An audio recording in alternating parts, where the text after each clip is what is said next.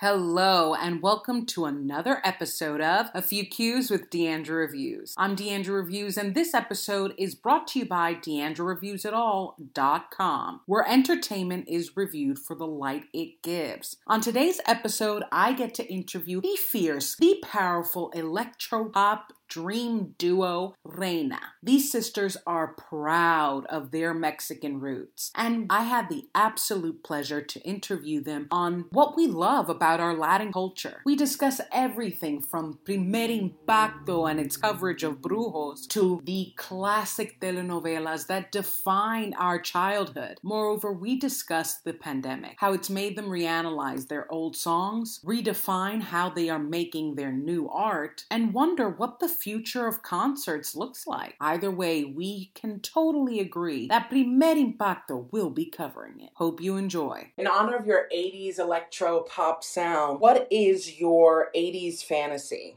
That's so funny you asked that because for the past two days I've been watching old Madonna videos, like Borderline and Holiday. I'm like thinking like her style is so cool. I had a feeling you would say Madonna. I had a feeling because she looks like a fantasy and she lives in a fantasy. She does. And I was like researching because you know we're gonna put out new music soon, and I I was trying to come up with video ideas. And I mean, who else to steal from than Madonna, right? who better? So I was just like, wow, she really created such a world, such a style. It's so iconic. It's so Madonna. It's just amazing. Which video are you planning to steal? It's just it's so hard to come up with an idea because everything is locked down, you know. So the holiday video is actually pretty cool because it's just her in a room dancing. Super cool outfit and like maybe a Madonna at home like kind Yeah. of thing. Like, look at me. yeah. Before it all started. Next cue, a Latina sister, queer representation. Like, do you ever feel like a pressure or an honor representing so many underrepresented groups? I think it's more of an honor. I wish that we would have grown up with someone that we could have looked up to, like Selena, for example, except she was gone too soon. I think that always stuck with us how she looked like us, how she was from Texas but Mexican and like didn't perfectly speak Spanish but was our culture, you know. And I think that uh, there are so many people that are just like us, and I don't think they have someone to look up to. I mean, there, there are artists that, you know, they, they play the Latin card, but I feel like it's different when you come from both worlds, you know, and, and you you lived in Mexico, you lived in the US, you grew up with a funny accent, and people make fun of you. So Still I- do. they still do. Like there are a lot of people in our shoes, and I'm honored to be able to put some sound and visuals to our life, give a little insight into being an immigrant, being Latinx, and also being women in music. So yeah, I I'm proud to to represent. Like in my own experience, there are times, especially in the industry, where like you'll get a micro or macro aggression, and you're like, ugh, not today, not today. Yeah. Yeah. I'm not in the I mood. mean, it's just like so crazy. Like sometimes I remember when we first started, I'm a bass player and a singer. You know, like I, I play, I sing most of the songs and I play the bass. And a lot of men or guys would come up to me after a show and be like, your bass is too big for you. And I'd just be like, who are you to tell me that my bass is big for me? Like, it made me want to get a bigger bass, you know? Like, but yeah, it's just, I mean, it just happens because we're women. And Yeah. now I'm kind of just used to it. I like rise to the challenge, you know? Like, I want to be amazing even more. well, you guys are doing it. I mean, Coachella is a bop, and it Thank feels like it captures the moment. it's so crazy. We wrote it in LA. It was it's just like, it was perfect. It was like almost like it was um, life imitating art. And we we had this big idea to go to El Paso, Texas, where we grew up, and have our grandmas be in the video, and like one of our grandmas be me, and then the other one be Gab, and kind of just make like a, a reflection, you know, of our lives, them being us when we're old. So we wanted to go do that, but we we were we weren't able to to fly out there, so we ended up doing that video in my room, and I think it turned out great. It's you know it's with the times, I guess, and, and it just I guess it played in our favor to, to be in quarantine, and it gives you that feeling of longing for for those festivals, for th- those crowds and being out there and being free. How do you feel like the video and even this time, what do you see is going to change in music? Not just in music, but life is never going to be just normal anymore. Like, I mean, I, I'm interested to see how shows change because I feel like people are going to be nervous to be in a small or big place surrounded by a crowd. But also at the same time, I think it's going to be so bittersweet when finally go to a show and like be together and experience. I think it's going to be amazing. I can't wait. Saw this thing about in Europe, they had like a drive-in concert. I mean, maybe that's just going to be the, the thing now. You know, you're going to be singing to cars. We're going back to the 50s, guys. yeah, that is one of the things, or it might just be um virtual touring. Like I spoke to an artist who ended a virtual tour. I toured around the Mhm. world, but through IG. Well, I was like, oh, okay, are you tired? Because he was in his room the whole time. I was like, how how was it? And he was like, it, it was nice. He, he said it felt like it keeps you going, but it was weird. Like you don't consider it a concert. You consider it you practicing. yeah. And by chance, a lot of people are tuning in. Yeah, we've done a couple of lives and it, it does feel that way. It feels like you're alone, but then there's people watching. But at the same time, like, I feel like it's making us all be creative on how to keep connected and how to keep, like, all of those, all of the things that we love to do when this was not our normal life. I mean, Vic and I, we love playing live. So doing these little Instagram lives that we've been doing have, like, kept us going. And have you created any new songs in the in the quarantine? Hard to be productive. It is hard, but I mean, We- I, I've, we've been we've been doing our thing, writing. We have songs that we wrote in like the first two months of the year, which is crazy. I think we have we wrote like what twenty songs. We're putting together an EP, and we're just kind of going back to what we already wrote and like redoing parts, or just kind of like revisiting what we already have and like Talk about being prepped for quarantine life before you even knew you were going into quarantine life. Like the Coachella video and now 20 songs. It's like maybe you had like an angel being like, it's about to go down. Get ready. yeah, I think it's also that we just are very restless and we love to be super busy. So because our original plan for this year was to release a song every month so that's why we had just like the ball rolling with with the writing because we wanted to release you know a song every every month so i Mhm. think that was just how we came into the the year you know just like we, we just took off writing so i think that's why we ended up with so many songs it worked out yeah, it worked out to your benefit. And what are the songs that are getting you through quarantine? I would think there's at least one hype song and one sad song because of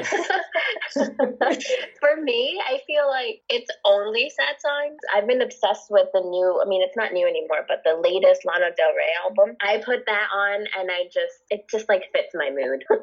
for me your my hype song is the tiktok song oh, yeah.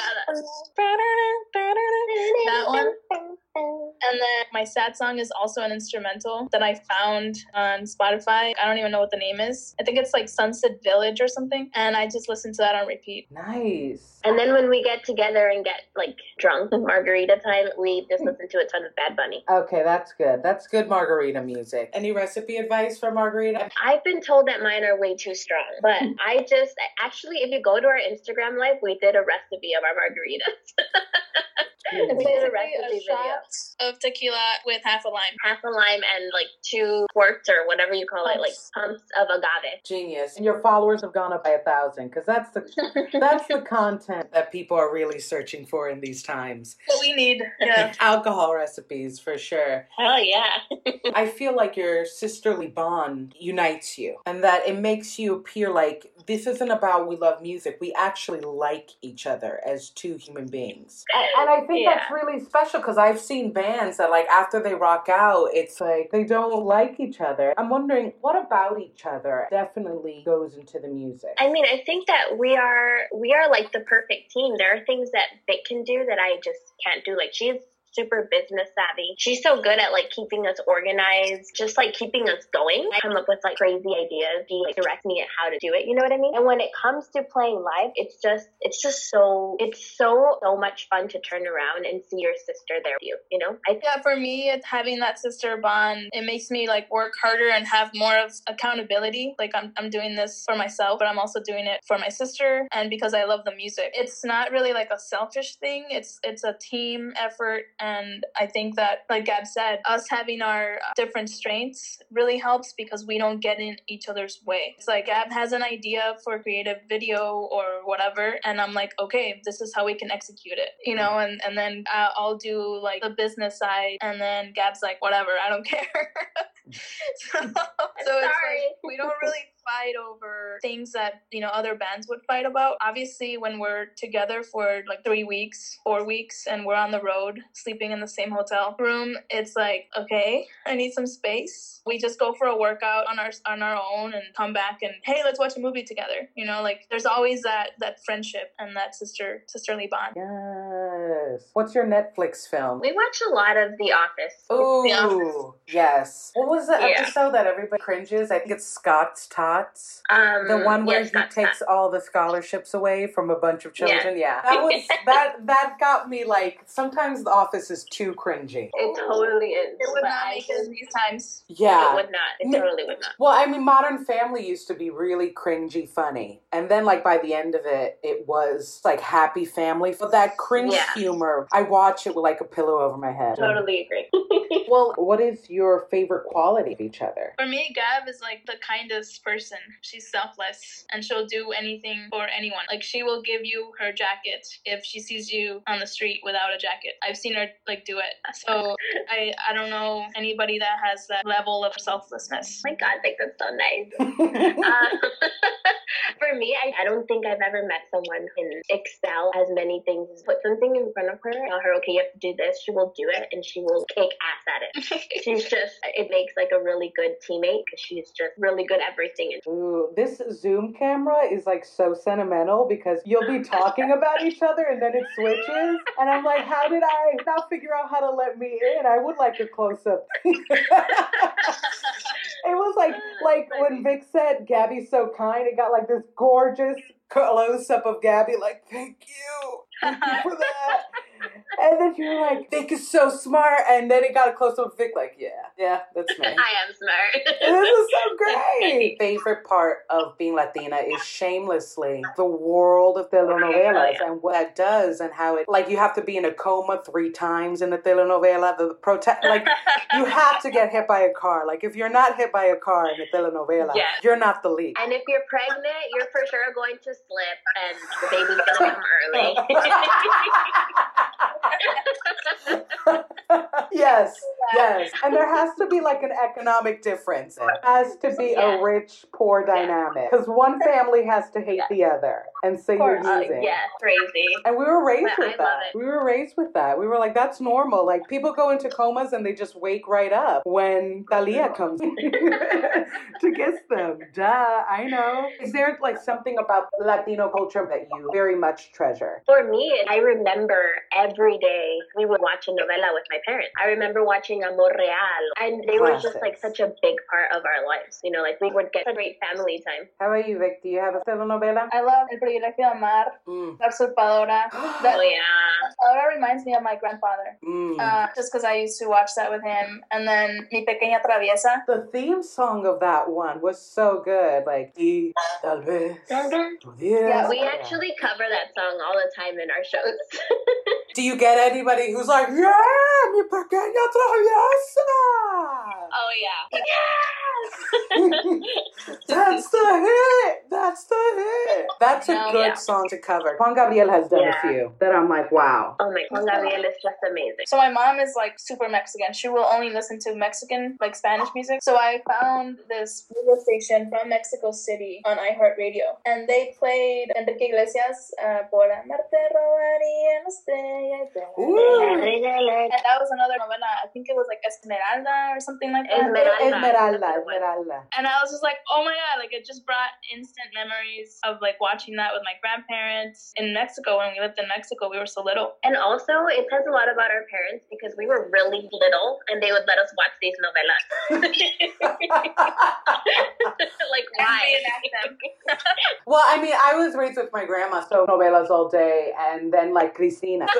and then I, I went through it all. I was like, you're gonna watch Caso Cerrado, and then I think it was Laura, like this really dramatic Maury esque show. I saw it all. Primer impacto, that's the one I can't stand because our abuela will watch it and the day we'll call her and be like, no hagan esto.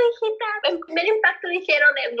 And it's like, oh my God. No, like primer impacto goes into the crime scenes. Like the body's still there. Yes. And they're like, oy, en primer impacto. And you're like, don't, can we at least like get a, a white blanket over that body? Like, I wow. know, it's too much. It's also like five o'clock. Come on, we just get home. Yeah. We don't need to see that. There's a kid coming from school like, hey, ma, hola, abuela. Hoy en primer impacto, todos nos vamos a morir. And you're, I, Oh I my gotta-. I wonder what they're saying about coronavirus. I know, like, with all the stories, especially the conspiracies going around, they're definitely going to stick to the one of, like, someone ate a bat. That's a very Yeah. primer impacto, like, Yeah. angle. Someone ate a bat somewhere, and we've all been struggling ever since. We're all gonna die. Yeah, that's a primer impacto, especially because they do like those really scary episodes where like they go into like the cults and the people doing Yeah. voodoo. They're definitely gonna stick with the bad story. And the brujas and yeah, yeah, because somebody's like, it's it's el demonio, por eso. And you're like, oh my god, primer impacto, I'm already struggling in this quarantine. Like, don't do this. it's too much. And the fact that our abuelas love it, I'm like, what have you been through? Like, how can you embrace this so easily? Like, they're yeah, like, like it doesn't nothing. affect them. they're like, we've survived more. You, you guys cried too easy. We've survived more.